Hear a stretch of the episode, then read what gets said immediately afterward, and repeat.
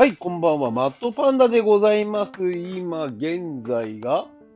えー12月29日、えー23時17分、回ったところでございます。はい。これね、ちょっとね、くだばなさんをね、あの、お便り会を聞き直してまして、あの、ウルトラ Q、ウルトラマンの話をちょっとしますって言っときながら、あの、やってなかったわけでございますので、今、喋らせていただきます。年内になんとかということで、本日、今から喋らせてございます。ありがとうございます。えーあの時にな、なぜあれに過剰反応したかっていうと、あのー9月の末に、えー、何日だ、ね、9月の末に、あの、アメージング映画祭ということで、えー、特撮関係の、その、えーイベントがございまして、えー、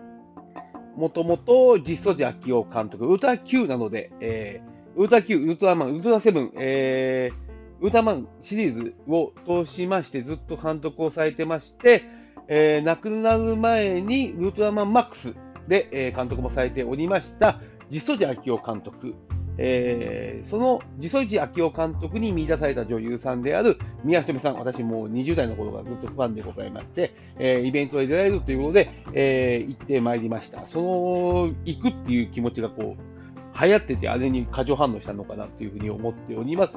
えーウルトラ Q は、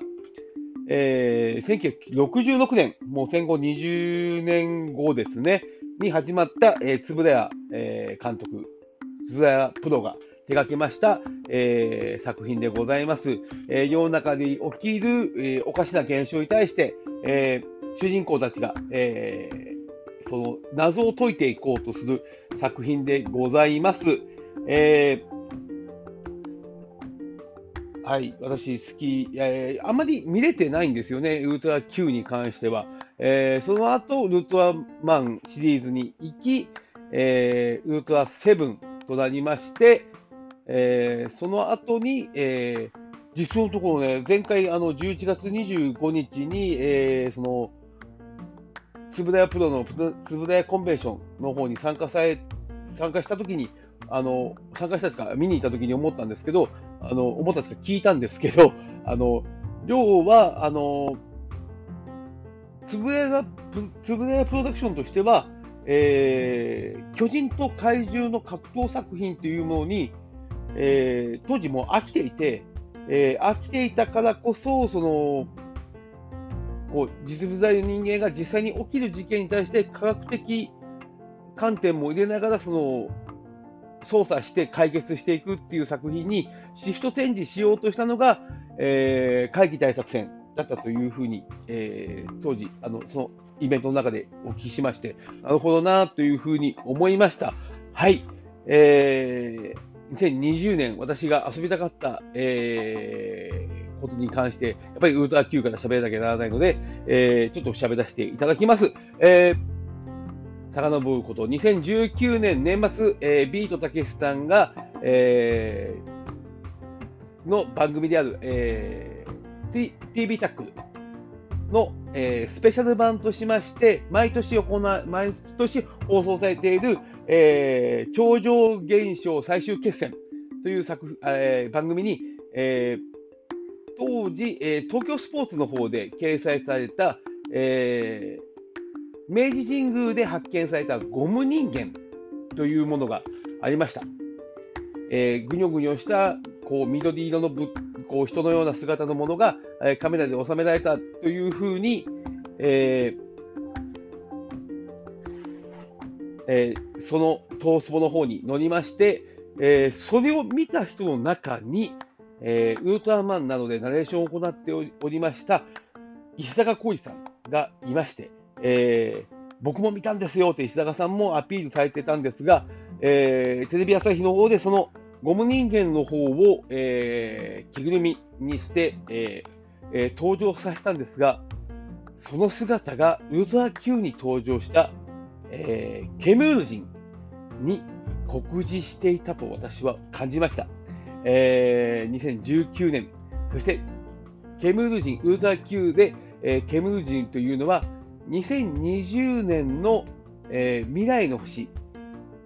から、えー現代に現れて、えーえーこうなんか変な液体をかけて、えー、人をワープさせて、えー、しまうと。で、彼らがここに来て、えー、このようなかあの地球に来てこの、このような行動を取ったのは、えー、もう年を取りすぎて、えー、内臓の方がこう限界を迎えて、この新鮮な人間の内臓を求めて、えー、こう人間を育てて自分の内臓と入れ替えるっていう風な、えー、話でした。これを、えー、2020年の挑戦という作品として、えー、ウルトラ Q で、えー、放送されました。えー、2019年、そして実際にその翌年は2020年。私はこの2020年という年に起きることすべてを、すべてケムルジのせいだというふうに遊びたかったんですが、残念ながら、やはりコロナ騒ぎでこれをやるほどの、えー、皆さんの余裕がなかったため、えー、やれなかったんですよね。えー、ちなみに、えー、件数の件と書きまして、えー、九段と呼びます。えー九段のっていうのは皆さんご存知のことですよっていう意味でございまして、えー、コロナ騒ぎ、九段の騒動ですが、コロナ騒ぎでこういうことができませんでしたよっていう意味でございます。えー、ちなみに九段という妖怪いますんで、えー、来年中には一回このことも喋りたいと思います。えそして、えケム人に対しては2020年に放送されていましたウルトラマン Z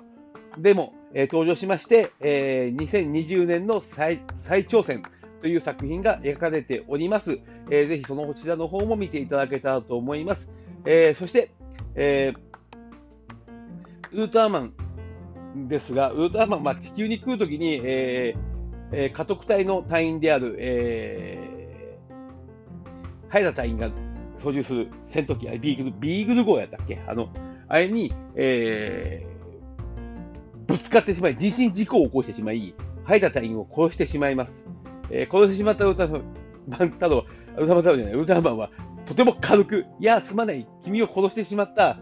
っていうふうに言って、えー、私をこう受け入れることで、私の命は助かりますよということで、えー、早田隊員の体に取り付くという、えー、状況に、えー、なります。で、早田さんはウルトラマンに取り憑かれながら、えー、地球で活動して、ウルトラマンとして、えー、地球の危機を救っていくんですが、えー、その2作目が、ウルトラセブン。ウルトラセブンに関しては、ウルトラセブンという、えー、宇宙人が人間に化けて地球で、えー、異星人と戦っていくという、もちらかというと、なんとなく両方ともななんやねんっていうところの姿なんですが、えー、私が好きな、セブンの好きな作品は、えー、メトロン星人の会、狙われた街でございます。この監督を務め出したのが、務められたのが、実相寺昭夫監督でございまして、えー、急に、えー、凶暴化する人間たちがで街が混乱に陥れられています。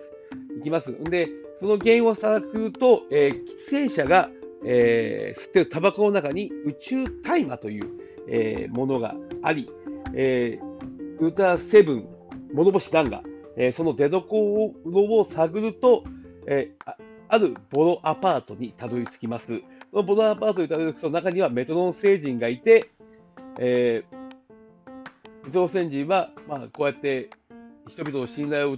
失わせれば、いずれ我々我々がこの地球を支配することができるんだよ、諸星団。いや、ウルトラセブンと言いながら、えー、会話をし、そこでセブンにこの邪魔をするなというふうに言うんですが、えー、決裂し2人は戦うことになり、えー、メトロン星人はセブンのアイスラッカーで真っ二つに切られて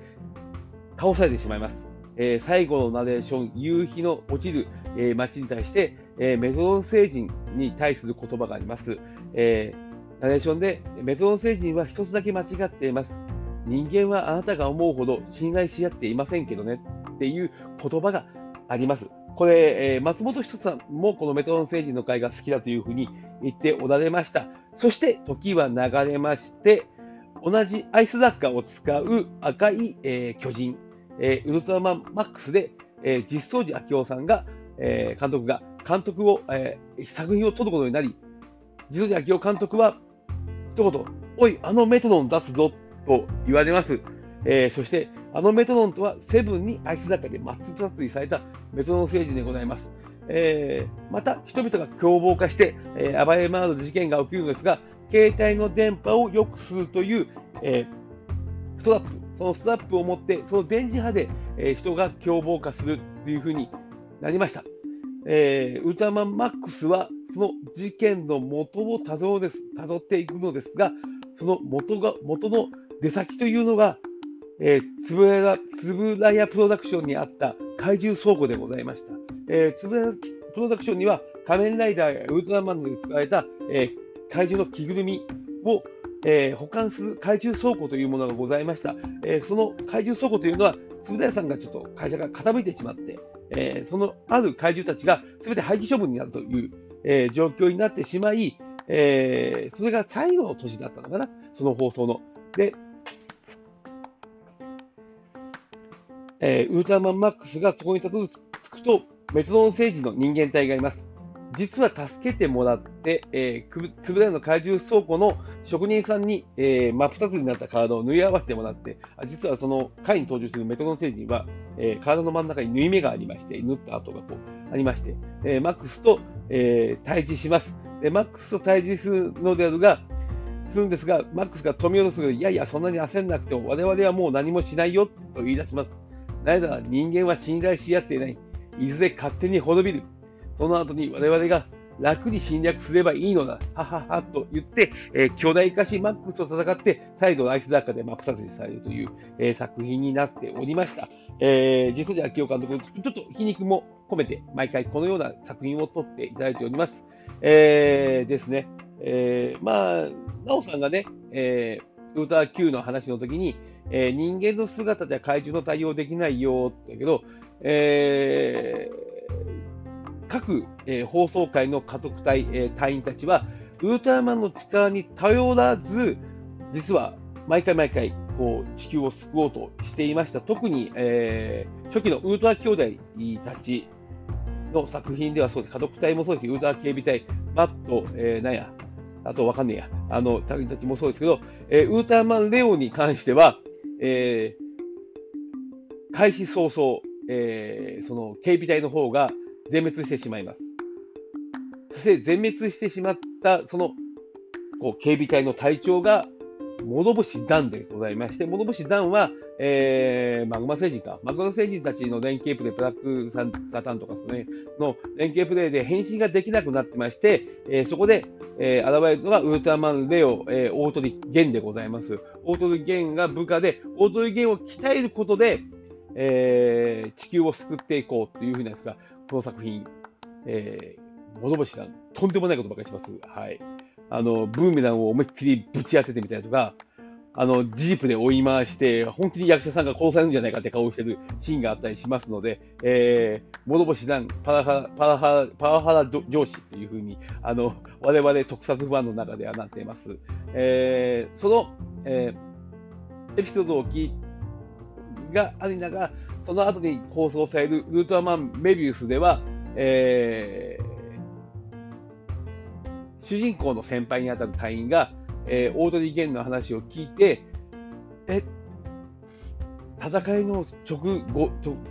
戦うのにウルトラマン一人で戦ったのかっていうのに絶句する回があります。えー、メビウスでは自分たちも戦って救うんだっていう姿勢が示されていました。はい。で、最近ね、ちょっと気に食わないのが、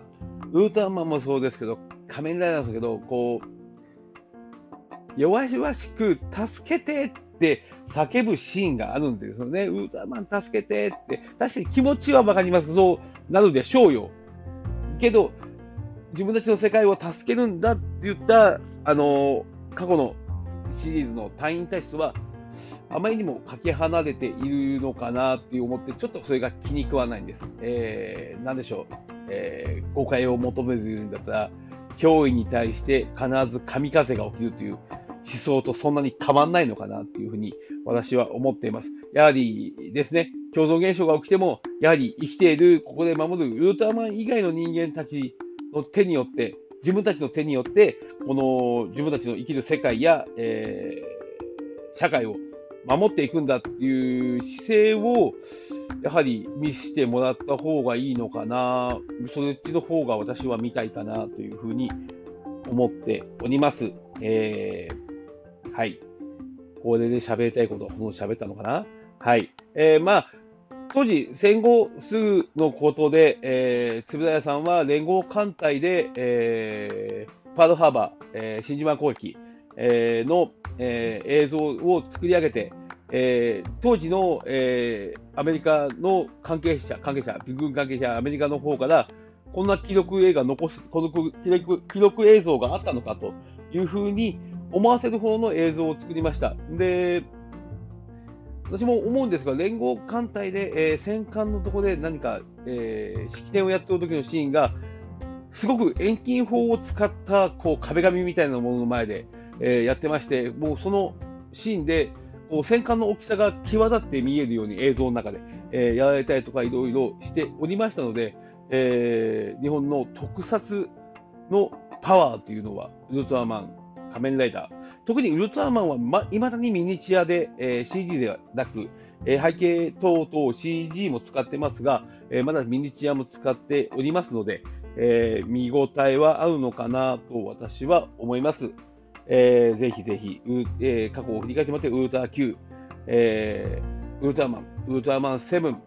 えー、帰ってきたウルトラマン、この辺でもね、なかなかあの重たいエピソード等々あって、えー、なんで俺は戦ってるんだっていうふうに、えー、ウルトラマンジャック、帰ってきたウルトラマンが、えー、思って思うシーンがあったりとか、こう深くこう当時の状況で、当時こう大人たちが伝えたいメッセージを、えー、伝えながらやっておりますね。えー、ぜひ振り返ってみていただけたらと思います。えー、つぶらやプロに関しては、つぶらやアーカイブっていう、えー、専用の、専門のチャンネルを持っておりますので、えー、そこでいろんな映像等は見れると思います。えー、回帰大作戦等々も見ていただけたらと思います。えー海外では、えー、マペットを使ってこう動かしながらこう作る映像を作ったんですが、日本では怪獣も、えー、ヒーローも巨大ヒーローも、えー、来てしまおうということで来てしまって、え作品を作っておりますので、えー、ぜひそのパワーというものも、え感じていただけたらなと思います。はい。こんなもんでいかがでしょうかということで、えー、なおさんときょうちゃんに、えー、このまま投げたいと思います。では、ありがとうございました。